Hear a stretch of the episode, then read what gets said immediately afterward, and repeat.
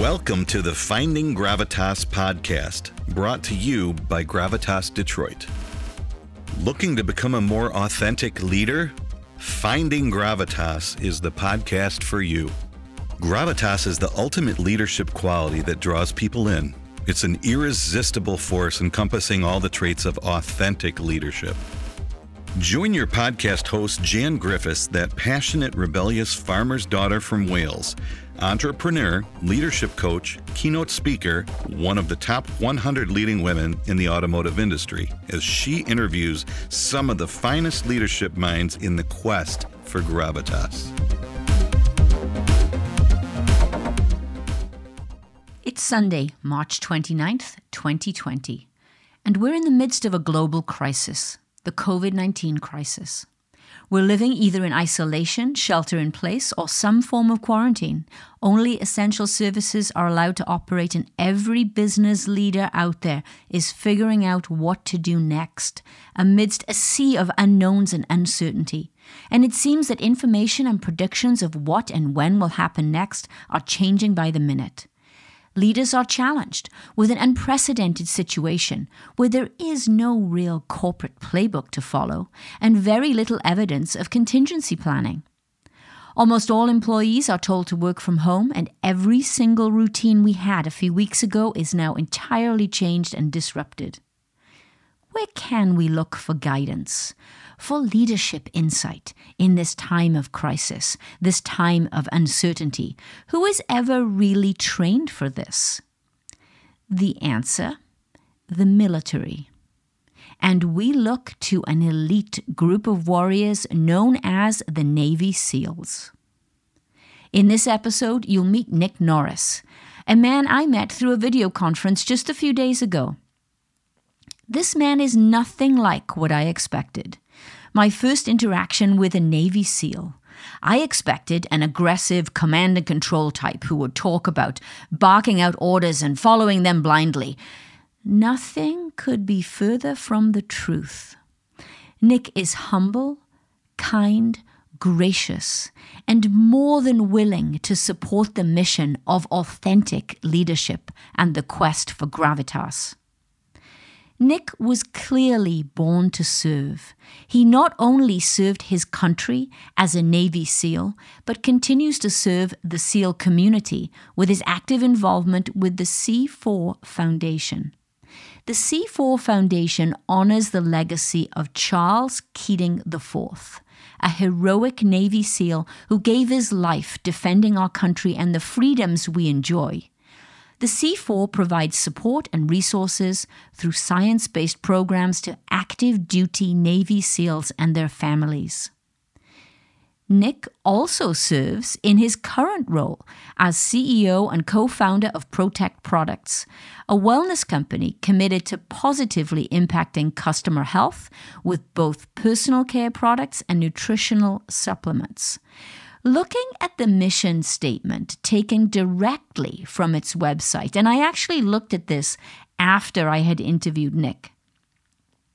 And it says this Protect wants you to get closer to exhilarating experiences and reveling in your element, uncompromised, undaunted, Protect is not about resistance, it's about acceptance.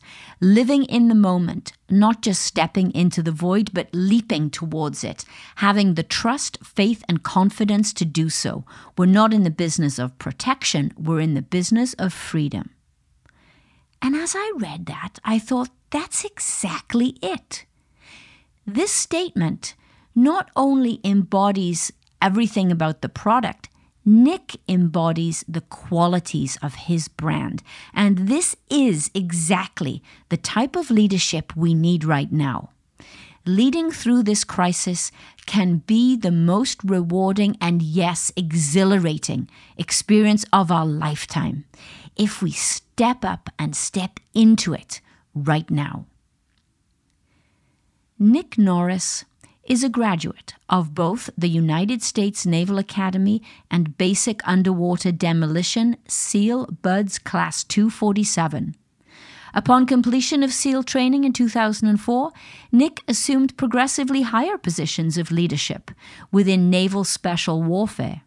His deployed roles included combat advisor to Iraqi and Afghan military units, cross functional team leader, and ground force commander during combat operation in both Iraq and Afghanistan.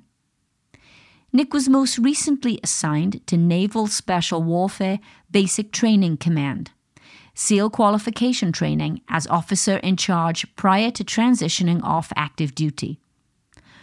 Originally from Chicago, Nick received his Bachelor in Science from the United States Naval Academy in 2003 and his Master's of Science in Real Estate from the University of San Diego in 2013. And if that isn't enough, he's also a high performance athlete who pushes the limits at every turn. Perhaps most importantly, what really fuels him and drives his vision and mission, he is the proud husband and father of two young children. Nick Norris, welcome to the show. Thank you for having me, Jen. So, Nick, that was a rather long introduction and bio. Normally, I don't have a bio that's uh, that's that that lengthy, but it's great to have you on the show. And I could not think of a better guest to have on the show to talk about leading through crisis. But before we get to that, what's your story really? Who are you, Nick Norris? well, we, we covered it a little bit in the bio, but I grew up in Chicago, Illinois. Uh, I, I went to a private uh, all boys Catholic school um, for high school. And, you know, I think prior to that is is when I was first introduced to the SEAL teams uh, in concept. I you know I had a good friend that I grew up with that was really into the military. Um, you know, personally, I think he he really had an affinity for the United States Marine Corps. And in a conversation early uh, as kids, he mentioned to me that uh, you know there was this unit called the SEAL teams, and they were elite, and it was very difficult to be part of. And I, I think at that point I fixated on that as this this lofty kind of ambitious goal as a young man. Um, so from that point forward, you know, my goal was to, you know, get to basic underwater demolition SEAL training and successfully complete it and join the ranks of, of our U.S. Navy SEAL team. So that took me to the Naval Academy for my undergrad. Uh, I finished there in 2003.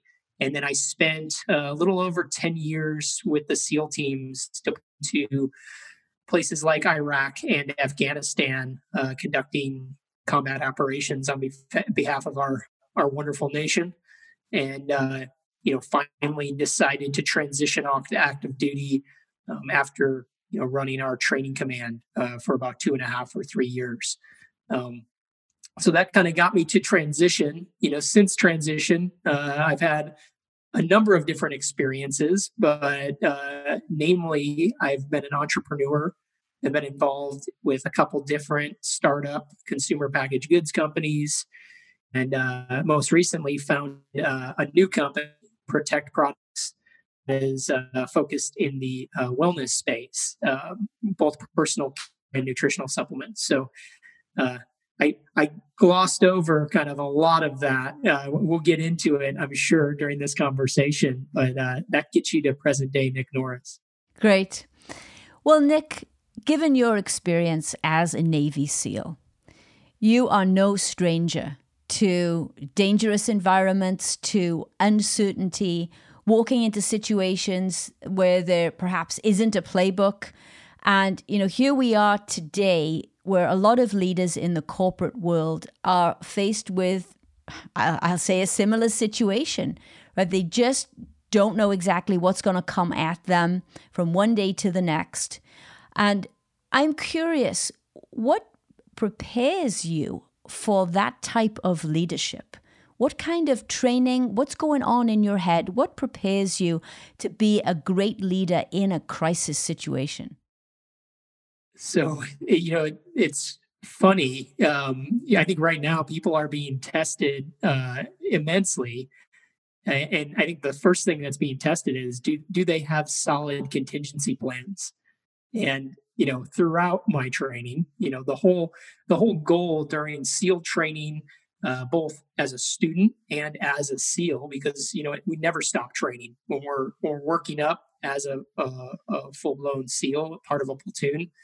You are constantly training, and you always are working on your contingency planning to be prepared for these uncertain times. Uh, because the, the best way to inoculate you to stress is by presenting you with a tremendous amount of stress at all times and always prevent, presenting you with uncertainty.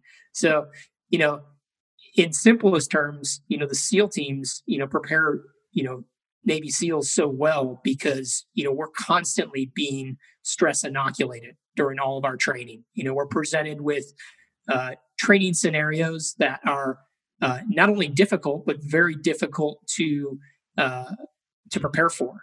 You know, you know the the goal of our training cadre is to present uncertainty all the time.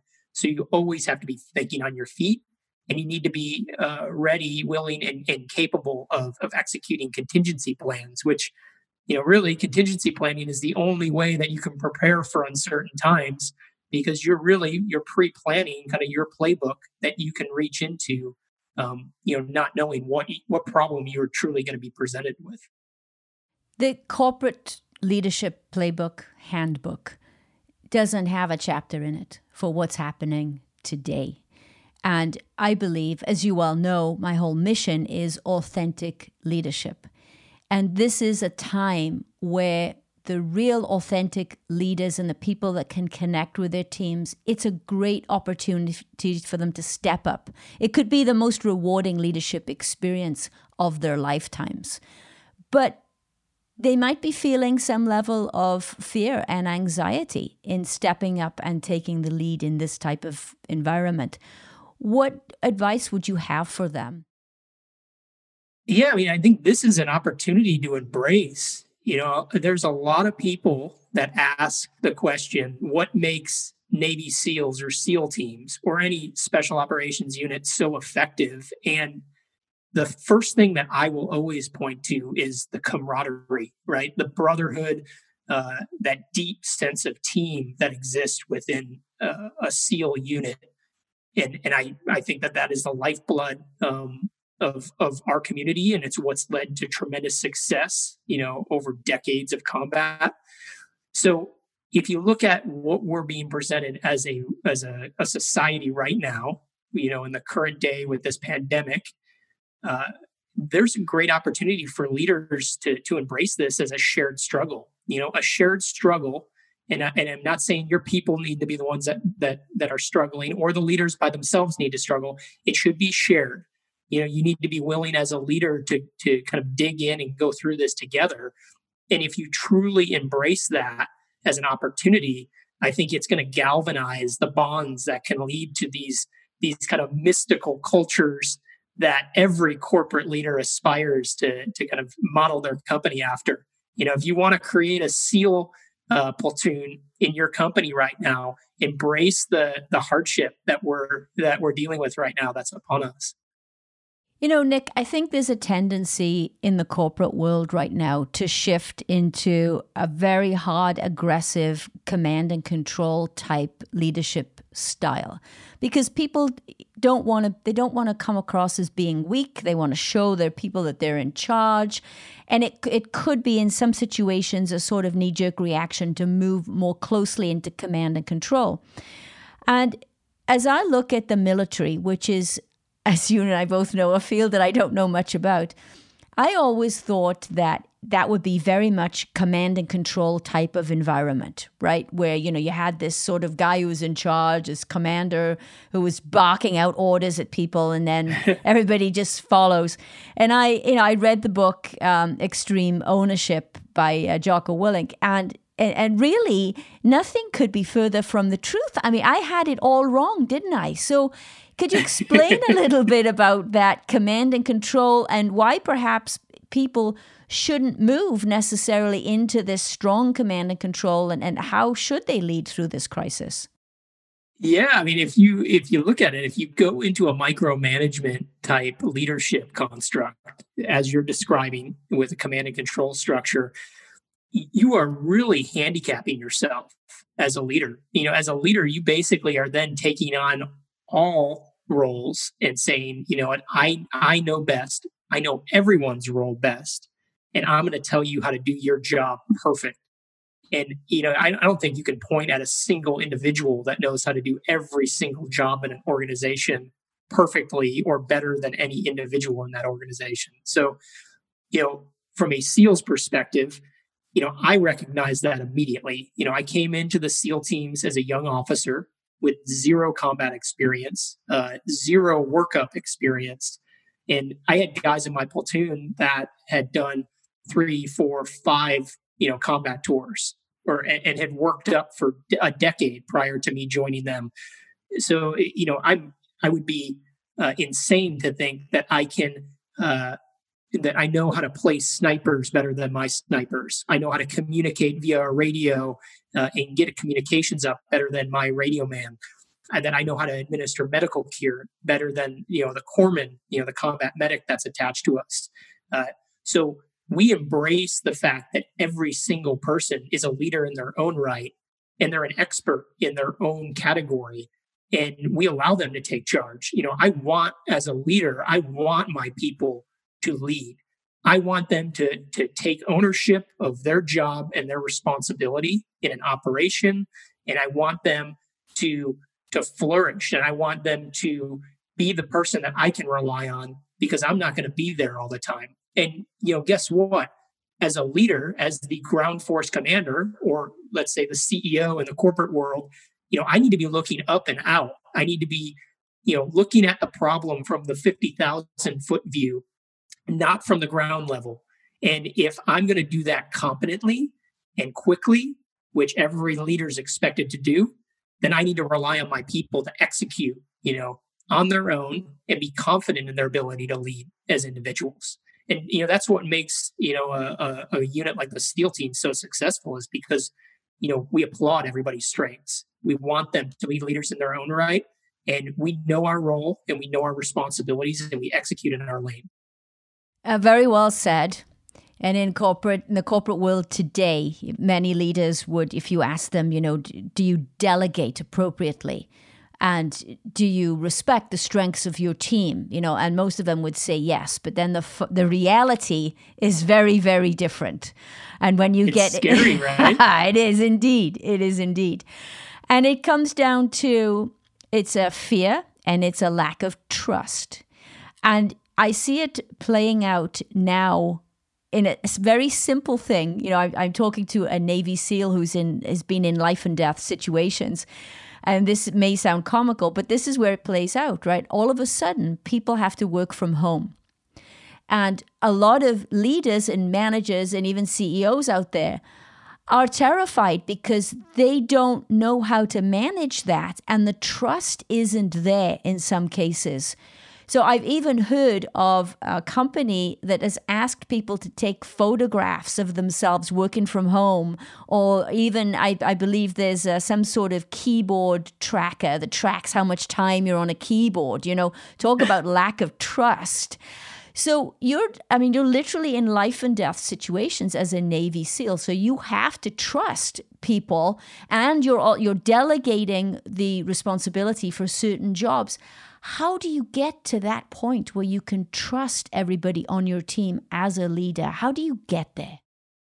Well, we, you know, we start our career as SEALs going through an extremely intense period of training. You know, that's that's our shared struggle. You know, we go through Hell Week during uh, that initial selection training, and you know, it's a it's a very difficult physical uh, test. And I think that shared struggle and that shared pain forces you to trust people. And and you know people's true character shines through you know when you're when you're put in a stressful situation and you need to look and rely upon the person to your left and the person to your right you know you, you have to you have to present who you are. You know there's no hiding at that point. So you know i think this is an opportunity for people to kind of go through that. But you know regardless of the of the kind of the scenario, whether it's stressful or, or you know totally benign, you know, I think it's every leader's responsibility to really dig in and get to know the people that are working with them. You know, you shouldn't treat employees as just cogs in the wheel. You, you know, if you truly get to know them and they, you know, they believe that you care about them because you should care about them and they know that you have their back, they're going to reciprocate, you know, nine times out of 10. Um, you know, that's, that's just, that's just human dynamics. You know, we respond to, we respond to love.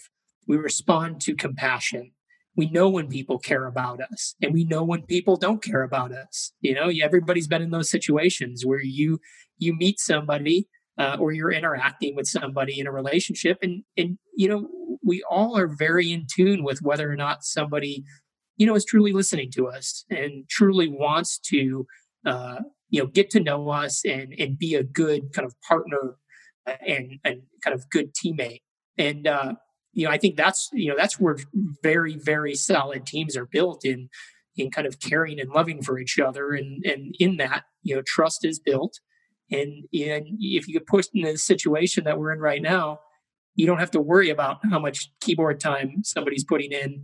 Uh, you know, or or you want them to take pictures of themselves at home. I mean, those are probably the worst things you could do. You know, you talk about further eroding trust.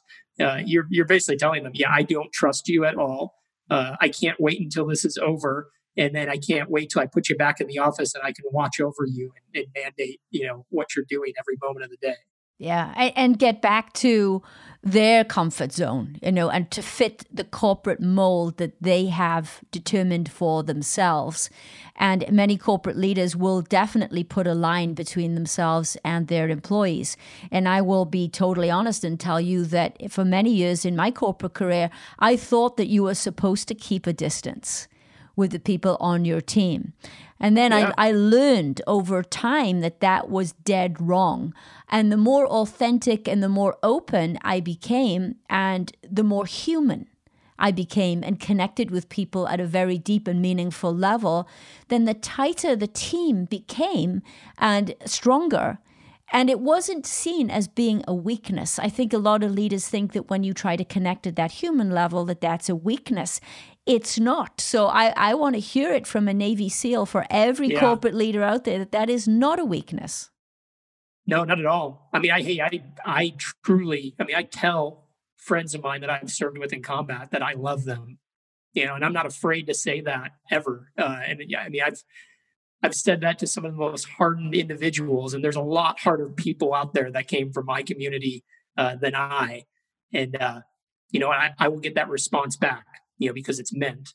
And and those are the bonds that that you want within a team that's going to be a high performing team. And I I tell you right now that, you know, talk about a great situation to build trust. You know, you know as a leader, you know who you have that are the leaders working in your organization.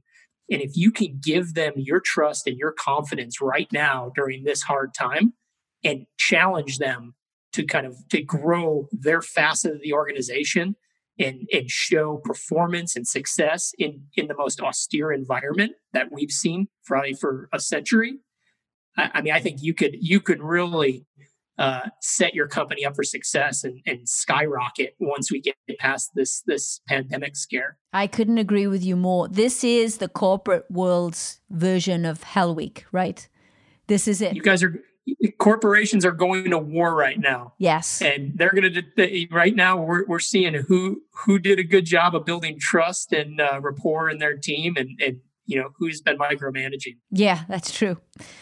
One of the uh, hallmarks of a great authentic leader, and uh, indeed is uh, one of the traits behind gravitas, is this ability to bring calm into a stressful situation. And that doesn't mean deny what's going on, run away from it, sugarcoat it, but to bring bring calm. So as you look at the corporate leaders out there, what would you say to help them maybe address some of the initial conversations with their team around this crisis? Yeah, you know, so calm breeds calm, right? It's contagious. you know, and you see that on the kind of the the opposite end of the spectrum. You know, panic breeds panic. Um, you know, I, would like to share something, Jana, and I thought about this uh, the other day. You know, kind of eh, you know, leading up to this conversation, it, it always was so impressive to me to listen to the way pilots, you know, uh, jet fighter pilots uh, that we interfaced with as you know, kind of combat units on the ground, how calm uh, cool and collected uh, those pilots were every time we were on the radio with them. And it, and it almost it, kind of put you at ease. You know, when you're on the ground, you, we be in gunfights on the ground, and you're interfacing, you know, with either an F-18 uh, or even you know a helicopter pilot like an Apache gunship, and you know you're pretty stressed, right? You're being shot at, you're shooting back, you know, you're redlined, and you get on the radio with one of these pilots and they're just cool and calm as can be and it actually would like ratchet your uh you know your level of anxiety down like multiple notches. Um so that i mean for me that was proof of concept. And it's something that you know i personally uh put into practice you know in stressful scenarios you know as a seal uh and you know even leaving the seal teams. I've I've really tried to, uh, you know, physically uh, portray my emotions uh, in a way that you know it it actually breeds that same calm uh, reaction from the people that I'm trying to communicate to. So I think there's there's a lot of power um, in the way a leader communicates, especially right now. And if you know you can you know take a step back, you know, stop, think, you know, and then speak you know, instead of just you know going going and and you know rattling off a bunch of orders and sounding frantic i think it can make a big difference in the way that your people receive your guidance as as the leader in charge. Yes yes. And as you know i'm i'm a huge supporter of turn those cameras on people when you're on those video calls right? And that's and, and that's because you need you need to be seen visibly seen. People need to see the calm in your eyes in your face in your facial expressions in your body language. Everything is communicating out. 55% of communication is body language and people need to see that.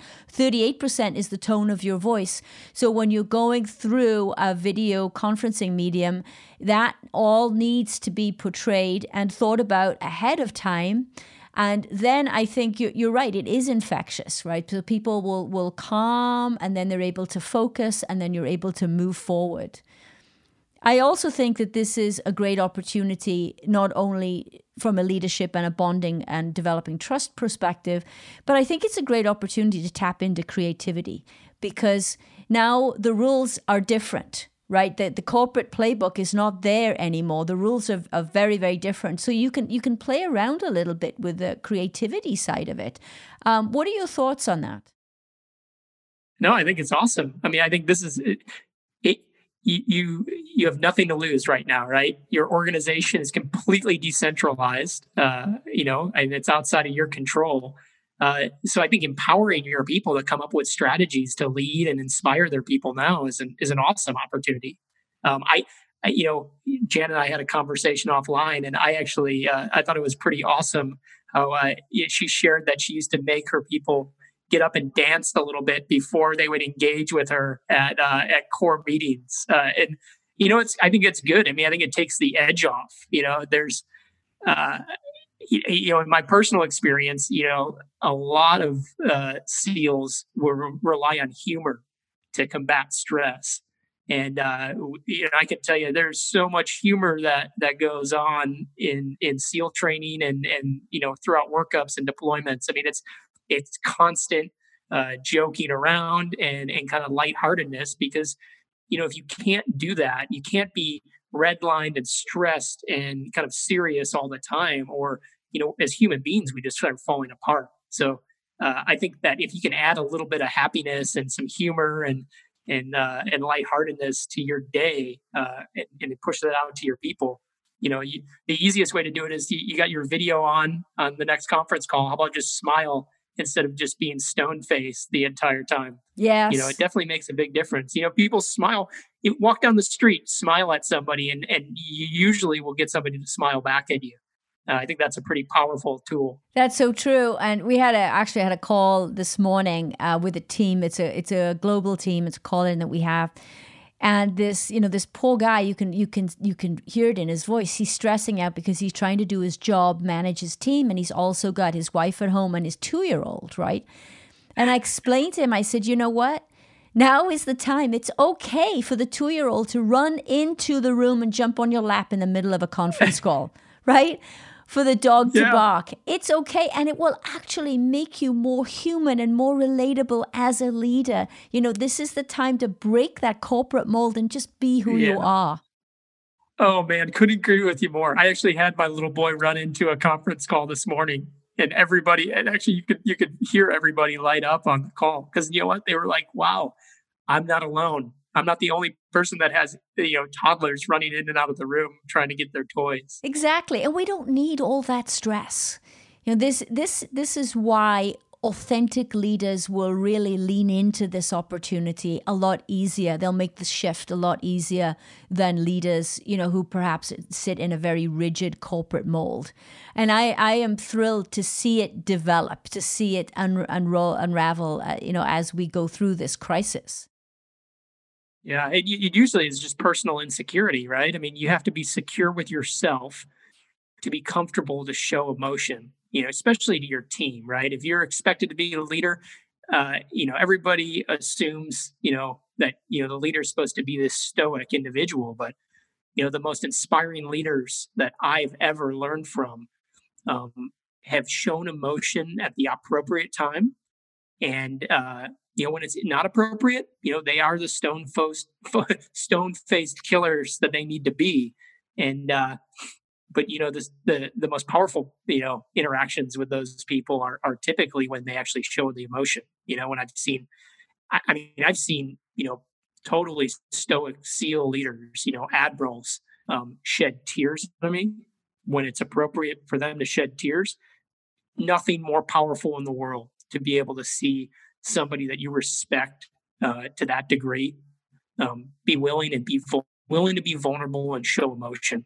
Um, and that's kind of the extreme and kind of you know the shedding of tears and, and sharing grief. But you know any any emotion that you can share with your team, I think it it uh, you know it humanizes you and it makes them you know want to connect with you and feel comfortable with you. And I think that's so powerful coming from you as a Navy SEAL with the background that you've you've had to be able to speak to that. Because we all you know we read the books we read the posts on linkedin about vulnerability.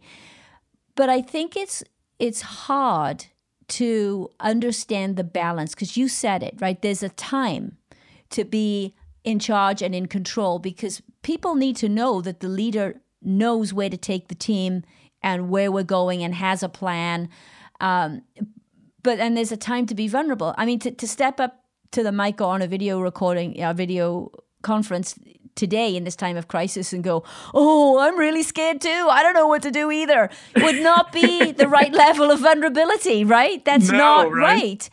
But to share about, you know what, this is, you know, I'm very concerned about my family too, about my financial situation, about what's happening. You know, that that's a level of vulnerability. But then follow that with, However, we're going to pull this together as a team and, and so on and so forth. So, you know, talk a little bit about that balance of vulnerability. Yeah. Yeah, I mean, that, I mean, balance is, is key, right? I mean, you're in control of your own emo- emotions. I mean, I I agree with you wholeheartedly that you need to you need to be able to show emotion when it's appropriate to show emotion, but and and that's really to you know just be a human being, connect with people, you know, and when when it's not appropriate, you know, you know, people are looking up to you to be that that rock of stability in the organization. So, you know, you need to be able to tell people, I am a human being, but I'm also the person that's going to lead you out of this mess. And I'm confident that I know what I'm doing. And I'm confident that my plan is going to be successful because as a team, we're all going to pull together and we're going to make it work. I mean, the, the, one of the, the first lessons I learned as a young officer was to exude confidence. So it didn't matter if you had kind of the the 50% solution as far as a plan uh, you know goes if I was able to brief that plan with the the highest level of confidence, and you know, confidence comes in the form of the inflection in my voice, my ability to to to make eye contact with people, um, and and just the way that I I you know can seamlessly roll through a plan and and give people orders that are in my organization. You know, people they they will they eat that up, you know, and they become confident. They believe that you know what you got going and what you're doing, and it allows them to execute with total confidence and no uncertainty. So I think that's, I mean, that's something that I have taken to heart. And, you know, I, you know, when, when, when it's time to put orders out and when it's time to get things done, you need to speak confidently. You know, nobody, nobody likes a meek leader. Uh, you know, they, we, we ate people alive in the, in the SEAL community, you know, that were meek, you know, and, and even people that were, you know, phenomenal tacticians that, you know, had, you know, very intelligent, knew what they were doing tactically, if they couldn't present plans and lead with some authority and confidence, you know, typically they fell apart, you know, or they needed to rely on somebody else in their organization that was willing to step up and be that, you know, kind of authoritative, confident, you know, kind of order giver. Um, so it, it may not be the CEO in an organization. It might be, you know, the COO, or it could be one of your, you know, kind of senior managers that in a crisis situation, maybe they're the right personality to be stepping up and and you know kind of taking charge and you know putting out the you know the commander's intent you know that the CEO needs uh, to be put out to the people. You remind me of the significance of being able to paint a picture of success. When you're talking about speaking with confidence, I totally understand that but there's another another piece to that, and that is uh, being able to describe what's at the end, what success looks like and feels sure. like. So, talk to us about how do you do that in uh, a, a Navy SEAL kind of, you know, in a military kind of environment? Because people people really that, that resonates with people so much you've got to have this bone deep commitment to the success of the mission whether it's navy seal or whether it's a, a getting through this crisis or whether it's a project in the corporate world talk to us a little bit about that yeah so when we first kicked off the conversation i mentioned contingency planning and you know i will tell you that that is the backbone of of you know kind of seal mission planning as I was brought up in the community. Uh, and you know, I specifically I was mentored underneath Jocko Willink. Um, I you know I always looked up to Jocko. You know, I was fortunate enough to go through training uh, under his tutelage and uh, and actually served at SEAL Team Three uh, while Jocko was a troop commander. So you know he preached contingency planning, um, and we we used to use a uh, a, a device uh, called a sand table and you know you could make it it's basically a mock-up of kind of the target area uh, you could you could use a map or a, uh, a computer screen that's projected up as your sand table uh, but we used to look at that and we used to have each and every one of our kind of element leaders. So i call them like kind of your lower level managers um, brief their portion of the operation and then talk through kind of everything that they could possibly think of that could go wrong at each phase of the operation and how they're going to combat those those things um, as they do present themselves. So in order to paint that picture of kind of uh, you know extreme optimism as you're briefing yeah, i think it's important that everybody believes that you know they, not just believes they know that they have put the time and the energy into the planning they know what to do if things do go wrong. They already have the playbook. It's it's like you've already uh, been able to read the answer key prior to taking the test. I mean, it's what any you know high end sports team does. You know, do you think a uh, a Super Bowl team goes into the final game um, without you know the ability to call audibles on the line? You know, absolutely not.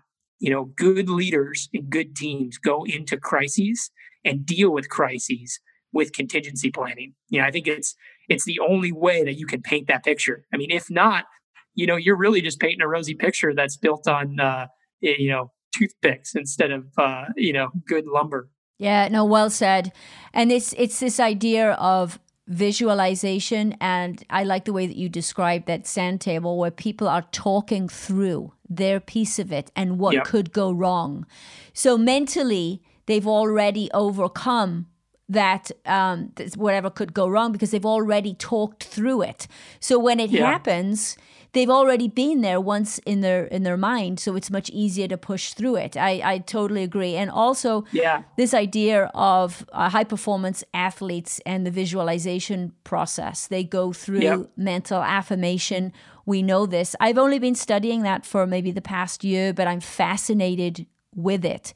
And they say that a lot of these high performance athletes really the mental portion of of this visualization process is and the ability to continuously do that is far more important than perhaps you know the the skill set that they have. Yeah i mean hey if you're you know if you're a, a professional and i don't care if it's a professional athlete you're a professional in the business world you have the skill sets you know you are you know you're as capable as the next person. But the difference between you and the people that truly excel in that profession is their ability to control their emotions control their mind and visualize, you know, accurately and and truly commit to that visualization process. I mean, I you know, I can speak to it. I mean, I the sand table exercise is truly just kind of an embodiment of visualization and it's kind of taking it to the next level, you know, as an athlete. Uh, you know, specifically as a climber, you know, so for bouldering, you know, I'm talking about climbing small, uh, small pieces of rock, you know, that are just very technically difficult. And it's like putting together a little puzzle. You have to figure out body position and movement and little minuscule variances in body position, the way that you put your foot on a, a certain chip of rock, the way that you grab a certain hold, uh, the way that you move, uh, the way that you generate your power. All of that stuff matters um, in order to successfully climb that piece of rock. And you know, before I go and I'm going to send something and something that I've been working on for a long time, you know, I, I physically, I close my eyes, I sit in front of the boulder and like, I will physically, you know, I will, my, I will move my hands with my eyes closed, visualizing kind of how I'm moving myself across that, the surface of that stone. And, uh, you know, typically it works. It's, it's crazy how much more efficient uh, you become. And then if you can take that and kind of uh, you know project it on a larger scale into kind of your everyday life um, and your professional life you know it can be a very powerful thing. Um, you know I, I, shared with you uh, the other day jan that i you know i've adopted meditation uh, this past year uh, thanks to my friend tim ferriss. He's uh, he's the guy that kind of kicked off that practice and i'll probably be forever indebted to him for it. But you know meditation is a great way uh, you know, for anybody, and then specifically leaders, um, you know, in this day and age, to be able to visualize, you know, kind of the problems that they're going to surmount that day, and you know, maybe the contingencies that they need to go through, uh, you know, as they're as they're going through what we're dealing with. Yes, the this whole process and idea of visualization, I actually wrote a blog on it about a month ago because I'm a firm believer that we need to bring more of that into the corporate world we tend to look at our objectives and you know in this crisis situation we look up at the mountain right so we look up at all these things we have to do and if we would just put ourselves on the top of the mountain and really understand what that looks like and feels like to succeed and then look down and map the path it becomes much, much easier. And I think that's hard for people in the corporate world to understand that. And I've done it several times where I have put myself out there. I did it with a major uh, OEM customer when I worked in the supply base and stood there in front of them, in front of many, many people with my team behind me, and made a commitment to launch a project on time to budget. And we would be the example of how to launch that, that project. Now, did I have all the plans and all the pieces, you know, worked out so that I could make that that claim? No, but what I had was bone deep commitment and a sense of visualization of what that would look like and feel like to bind the team together. And guess what? We did it. and it had never Yeah. been done before. So I'm a huge believer in it, and I really want to bring that into the corporate world. And it's very powerful for us to hear that from you, it, from really two different angles in your military career and also with your experience uh, in this high performance uh, um, athletic world that you're also in. Yeah, I mean, it's it, it is a powerful thing. I mean, I, you know, it it gets me thinking about even being a young kid. You know, when I was in seventh grade, you know, I I latched on to the concept, you know, of being a SEAL, and I didn't just think it was like, oh, that would be an interesting thing to do. I fully believed, and I visualized myself, you know, serving in an elite military unit, and you know that. I mean, I uh, you know it it set me on a course that altered my life you know because i i firmly believe that i would make that happen so it was without question uh you know i was going to succeed and i was going to do all of the things that i needed to be done in order to achieve that goal because i i couldn't imagine a reality where i don't achieve it and i don't assume that role that i that i could envision myself you know being in so i mean it it probably started when I was a little guy. Now, I mean, it's it's interesting thinking about this during our conversation because I probably I really haven't you know thought of it in that context. But um, yeah, that's it's been part of my life for a long time. And that's exactly the type of commitment and ability that the leaders have to have today as we work through this crisis. Is this this bone deep commitment to we're going to get through this and this is what success looks like. And when this is over, team we're going to do this and this and this. It might be we're going to celebrate you know um, i don't know we're going to repaint the office. And i don't know what it is. It's going to be different for everybody right?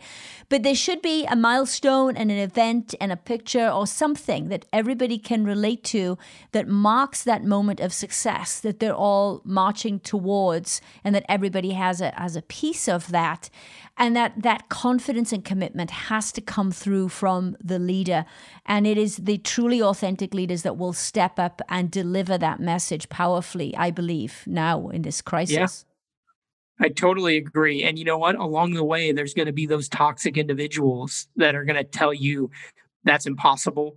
You can't do it. Uh, and, you know, or they'll try to undermine your efforts, right? There'll be a cancer within the organization or within your social circle. And, you know, for some reason, they just, they, you know, they live to uh, be the one that's naysaying. And, you know, I'll tell you in my personal life, I mean, I've, you know, I got good to kind of tuning that distraction and that noise out and staying focused on on what I was visualizing for myself.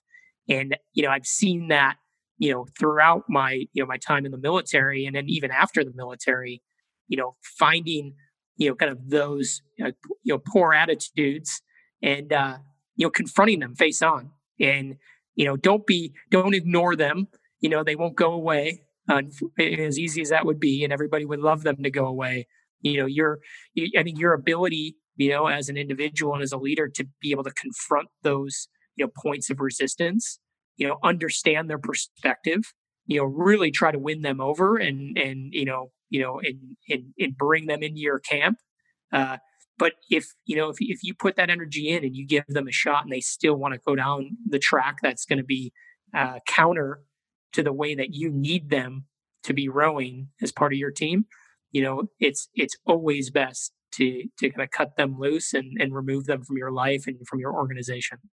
Yes, and we see that quite a bit in the corporate world. Uh, one of the things I really love about Gary Vaynerchuk is that uh, he talks a lot about how to handle toxic employees in that you cannot tolerate them in your business, even when they are considered to be your highest performing individuals because they will destroy the team. So, given that, Nick, the fact that this toxic person could be the highest performing employee, how would you deal with that? Yeah, I mean, nobody is more important than the team and the mission, right? So, I have personally had to deal with this, and it's never easy. And, you know, specifically, you know, for me, you know, I'm a person that loves to place my trust in people. You know, I'm a very loyal person. You know, I trust that people are going to do the right thing and have my best interest at heart. So it's never easy for me to sit somebody down and actually have to, uh, guess, guess come to the realization that, you know, that's not the case. Um, so I have let it go too long, and I've watched the kind of the consequences of that inaction. Um, you know, truly dismantle organizations. I mean, I can tell you, it's I've seen it in the military with bad leaders. Um, you know, leaders that were identified in training um, or in workup as a problem, and you know, other leaders above them said, "No, you know what? I can fix that person. I'm going to make them right. You know, they're too valuable." Um, and then they drag them out on deployment. And then lo and behold, when you are in a crisis scenario and you're decentralized, which is the optimal way to lead, that person most likely will let you down. And you're not going to be there to look over their shoulder. And you're not going to be over there to hold their hand and show them the right way or to do it yourself. And, and it can lead to catastrophe. So, you know, I've through some of those errors, I've, you know, I've learned to, you know, have those tough conversations, uh, you know, immediately, you know, let people know where they're starting to, you know, make mistakes and, and where their attitude is, is setting the entire organization astray. And if they don't want to get on board, it's time for them to go. And, you know, it's nothing personal. Um, you know, it's just not a good fit for them. And if they're not a good fit for the organization, then they need to go um, because nobody is more important than that. Yeah, and you have to step up to that decision. And people in the organization will respect you as a leader when you step up to that decision because everybody knows it. You know, you may think that you're hiding it or people don't know, but they all know, right? They all know that this guy or gal is particularly toxic, and it's. Uh, I think it's it's very refreshing, and it's the right thing to do when you step up and, and take action. So, Nick, you've had a lot of leadership experience, obviously, um, but as you moved out of the military environment into the world of being an entrepreneur, what leadership skills from your military background served you well being an entrepreneur, and which ones perhaps did not? Well, I mean, I think you know uh, we just talked about it. You know, I'll, I'll, I'll start with the ones that didn't serve me well, even though I consider them very core to who I am. Um, you know, freely giving trust. Um, you know, giving trust uh, to the point where it's almost to the detriment of um, you know decisions that I've made. So I've I've been very free in in that capacity because I came from an organization where, you know, fortunately, we vetted most, if not all, the people that I was serving with. You know, they had to go through a very uh, difficult shared struggle and selection process where you know I can place my trust freely in everybody because they've already proven themselves in that capacity. And now sometimes there was there was that one person or maybe a couple people that slipped through the cracks and, and kind of made it through, but it, it was very rare. Um, so I've had to learn to be uh, a bit more discerning and uh, calculated in when I when I place total trust and when I place total confidence. And I think in the in kind of the the civilian world and especially in the entrepreneurial world, you know, you need to allow people to prove themselves to you um, over a period of time, and you've got to slowly but surely give them uh, kind of the responsibility um, before you completely let go of the reins. So I have been tempered a, a bit you know, and a lot of that has come through some some uh, unfortunate situations where it's definitely caught me off guard, and you know, I probably let people remain in an organization, um, you know, far too long, you know, and it wastes time, resources, and you know, you know, frankly, puts an emotional strain on on everybody. And uh, you know, I was going to say this before, you know, it's the one time it is, it's really very appropriate for the leader to step up and and uh, you know take ownership is you know to have that conversation with that person you know never uh, push that off on somebody else and if you do push it off on somebody else make sure that you make a point of of sitting with that person you know point to point as the ultimate one accountable um, and have a face-to-face conversation. Because everybody around you will will see that and and the last thing you want is to think that you're pushing your problems off on somebody else and you're not you know confident enough or capable enough to make that decision yourself. Yes yes well said. Let's talk about your athletic accomplishments what drives you into these extreme sports? Could you tell us a little bit about what you're into and why you're you're so engaged into this extreme level of athletic performance? Yeah, so I think it's you know the thing that uh, captured my attention early on, um, you know about you know both climbing and you know ultra distance uh, you know activities, whether they be ultra running or adventure racing, was the the mental um, aspect of the sport. You know, I never I never considered myself uh, kind of the best athlete, like the most talented, the most uh, genetically gifted person. You know, I was the kid that played like an inning and a half in baseball because uh, I was terrible. You know, I couldn't hit the ball, I couldn't catch. You know, I wasn't a basketball player. Um, you know, so I, I, you know, I took to wrestling because you know I I could just work really hard. You know, if I was in really good shape, uh, I can build my mental toughness, and you know, even if I wasn't the most athletically gifted wrestler, you know, I can gut it out, and you know, you can you can wear people down.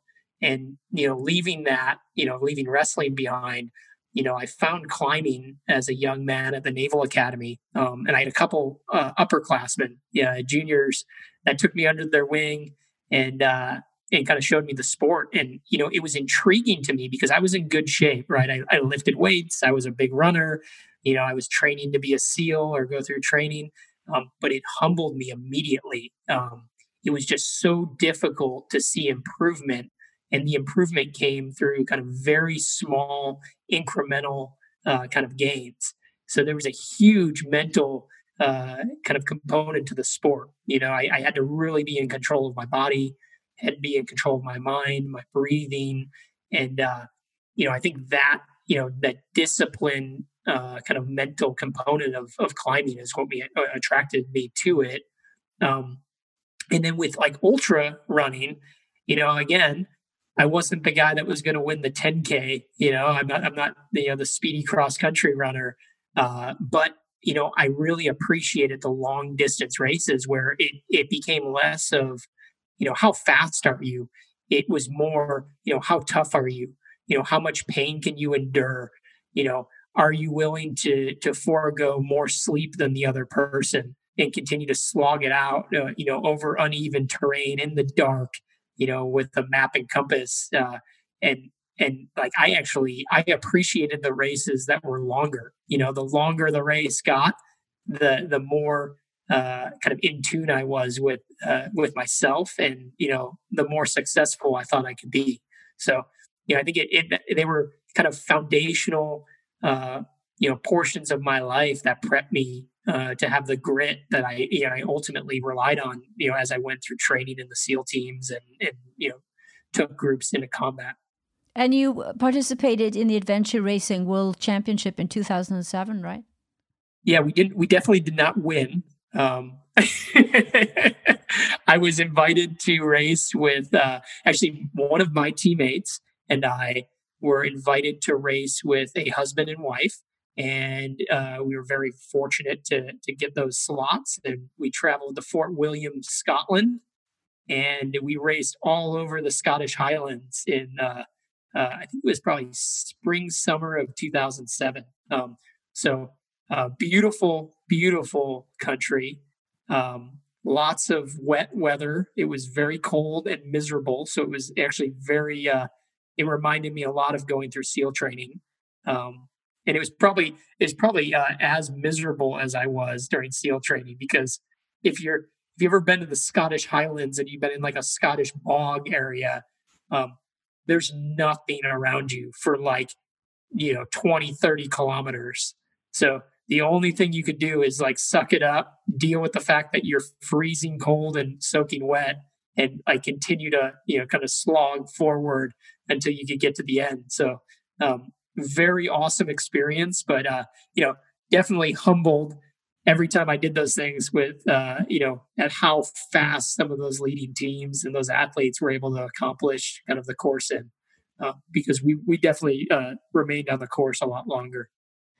Well, that's that's incredible. Uh, so here's here's something I have to ask you. When when you're pushing yourself to these levels, there's there's always that voice in our head, right, that tells us I can't go any further, right? And I've sure. ex- I have experienced it. I had a, a limiting belief in my head for most of my life that said that I couldn't run.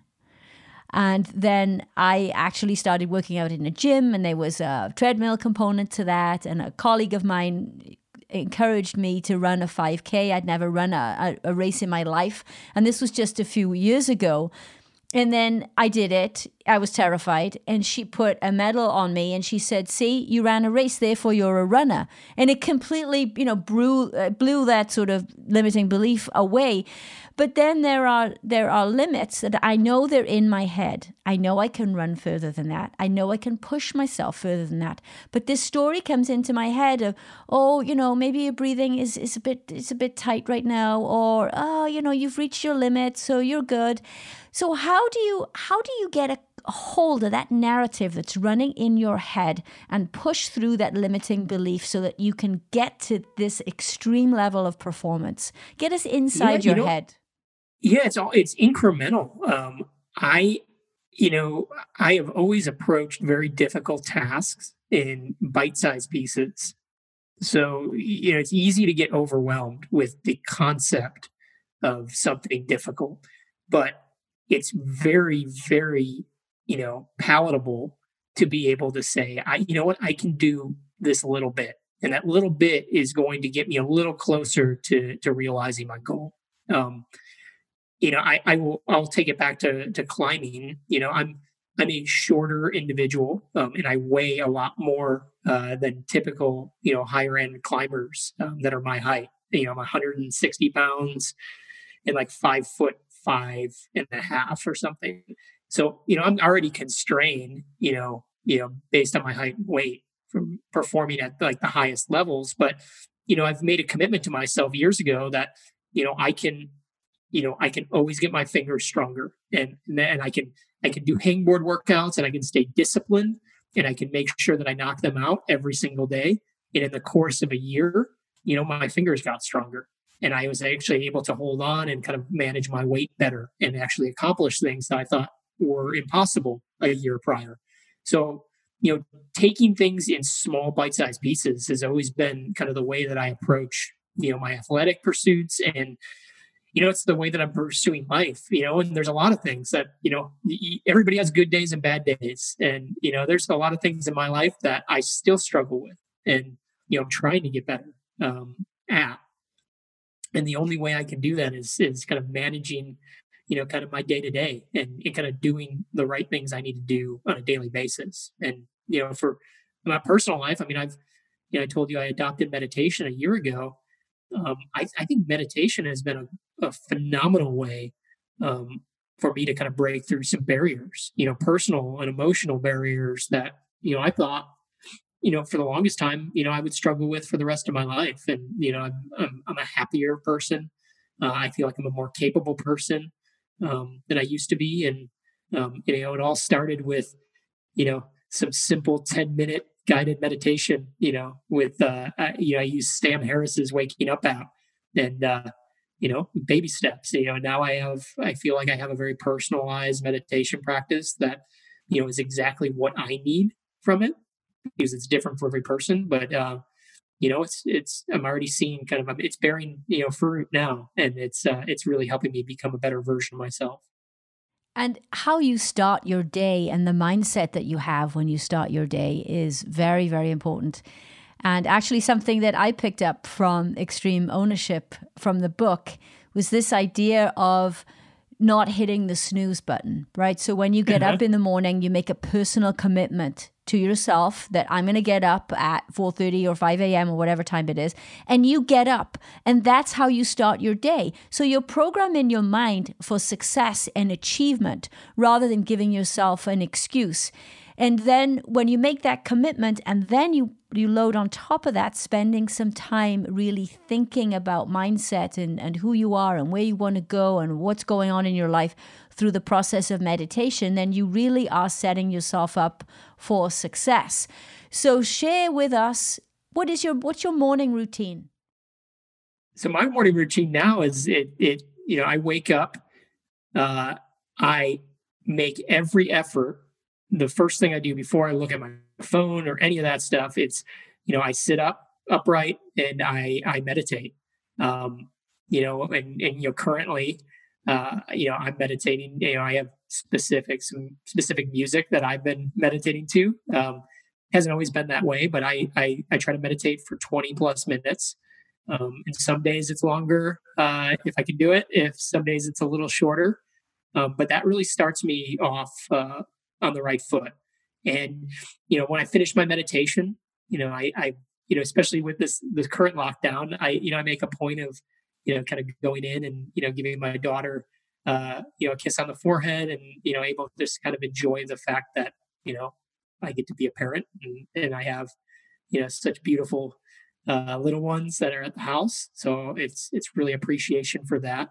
And uh, and and then I I think I may have mentioned this in previous interviews, but I I'm a big fan of hydration. Uh, you know, I I try to drink two pints of water, you know, spaced out uh, a little bit in the morning, first thing. Um, and I have a very specific kind of uh, you know few supplements that I take. You know, I take a I take a, a lion's mane supplement um, I take uh, a B12 supplement. You know, it's specific for me, but it, you know, B12 and D3. Uh, you know, it helps support everything that I'm doing, and I think it helps prime me for better sleep. Um, and, and, I take fish oil. Uh, you know, fish oil, and then and I also take niacin as well. I think it's really because I, I really enjoy the niacin flush. I'm, I'm one of those weird people out there that enjoy kind of the uh, that warm feeling that you get when you take uh, a few hundred milligrams of niacin. So, um, you know, that gets me going. Um, you know, I think it primes me to, you know, the hydration definitely primes me to perform better. I'm uh, more clear minded throughout the day, um, being better hydrated. I regulate my weight better um, with better hydration, so my body doesn't retain as much fluid. And, uh, you know, at the end of the day, you know, I think uh, early morning light in combination with the hydration and you know my my vitamin D supplementation, yeah, I think it primes me for uh, for more restful sleep because I you know I'm, I'm a, firm believer that sleep and hydration are kind of the core uh, the core pillars of any kind of successful healthy life. Yes. And of course, I'm sure there's some exercise in there somewhere, right? Uh, well, I mean, I, climbing is my life, so my ah, exercise okay. revolves around my my hobby now. It's it's I've, I've, really built it that way. You know, my exercise for me is uh, is all geared towards performance as a boulder. You know, and I'm not looking. I'm not going out to win any competitions uh, or be on the cover of any magazine. It's you know, it's a personal um, endeavor that I'm firmly committed to because it's a disciplined practice where you know I really I feel rewarded when I do see these incremental gains. So I have a I have a, a 50 degree home wall in the backyard. Uh, so an overhanging bouldering wall that's about 13 feet tall. Um, and I, I do a lot of my training back there. And then my garage, I have a bunch of different fingerboards uh, and I have rings. So I do a lot of body weight exercises and uh, and core routines uh, in the garage. So very simple, um, but effective uh, for what my pursuit is. Well, and and it's it sets up your whole day, right? And for sure, a, a lot of people have lost their daily routines now in this crisis situation and there's a there's a tendency to want to maybe sit in front of the TV and be gripped by CNN and the death counter, which you know oh, I think God. is awful, right? and uh, but I think you know a lot of people have gone through this emotional roller coaster and they've they've lost their routine, and so their routine is is all changed, and they have to they have to get a new routine back. And one of the things that I started doing last week, I launched an accountability clinic, and it's open for anybody. So we're on at 6:30 in the morning and it's a Zoom call, so we can all see each other, and we have to make uh, we have to do three things. One personal commitment for the day. So you talk about incremental. This isn't about making some big commitment to a project, or or you know all of a sudden you're going to be a long distance runner by next week. This is not what this is about. this is exactly what you say. It's incremental improvement. So every day, one personal commitment, whether it's yoga, go for a walk, one business commitment, and then one word to describe your mindset for the day. These calls are 20 minutes and we go through it. And it's amazing to see just in this short period of time, we just finished our first week today, how people have just changed. You can see it in their faces. A lot of the stress has gone. They're they're more productive and they're setting their day off the right way. So I'm I'm a huge supporter of understanding what that routine is, what you want it to be. And we all know that you can change a habit in 66 days. Now, I don't know if we're going to be out of this in 66 days, but if there's a habit that you want to start, now is a good time to start it. Now is the opportunity because your normal treadmill life has changed, right? I, you know what, I, it, what's going on right now is it, it's terrible, um, and there's a lot of people enduring a lot of hardship.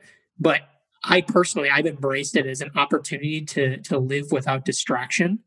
You know, I have the things that I love more than anything else in the world surrounding me every waking moment. My my little boy and my little girl and my wife, and it's a time for me to really focus on connection with them.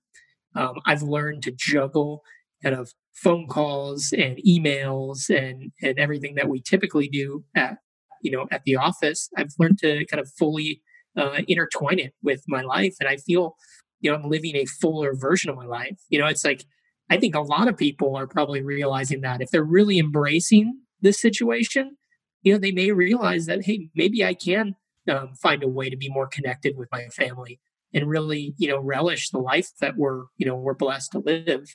Um, so yeah, I, I think I think that this is a great opportunity for people to change habits, um, you know, kind of create new habits, and uh, and maybe eliminate some of the distractions. I mean, we all know that there's so many distractions in this world. I mean, between social media and email and phone calls and text messages uh, and television, you know, it's it's maybe it's an opportunity to kind of cut uh, some of that out of your life and, and refocus on what really matters. Yes, and it is without question an opportunity to gain the most exhilarating and rewarding leadership experience of your entire life. Couldn't agree more, Jan. And with that, I would like to say, Nick Norris, thank you very much for your time today. It has been an absolute pleasure. Oh, the pleasure is all mine, my dear. If you'd enjoyed this podcast and found something of value that will help you on your authentic leadership journey, then please support Nick and the SEAL community please visit the C4 Foundation website at www.c4foundation.org. Nick personally served with Charles Keating IV at SEAL Team 3, and his memory lives on through the mission of the C4 Foundation. The C4 Foundation is actively engaged in building a sanctuary for active duty SEAL families to strengthen the support structure that will be there for our warriors during the decades of global combat ahead.